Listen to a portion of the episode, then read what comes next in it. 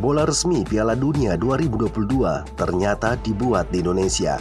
Indonesia sebagai produsen bola Piala Dunia 2022 menjadi kebanggaan tersendiri. Pementasan Piala Dunia 2022 di Qatar disambut baik oleh para pencinta sepak bola dari berbagai negara, ya termasuk Indonesia. Meski tidak lolos babak kualifikasi, Indonesia tetap ambil andil dalam keberlangsungan Piala Dunia 2022.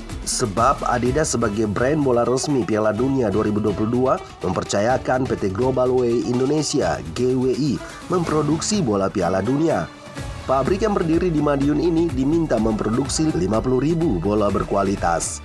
Al Rihlah, bola resmi Piala Dunia 2022. Bola Al Rihlah diproduksi menggunakan teknologi tinggi dengan pengawasan ketat. Tinta dan lem berbahan air menjadi dasar pembuatan bola Al Rihlah sebab tinta dan lem berbahan air dinilai lebih ramah lingkungan.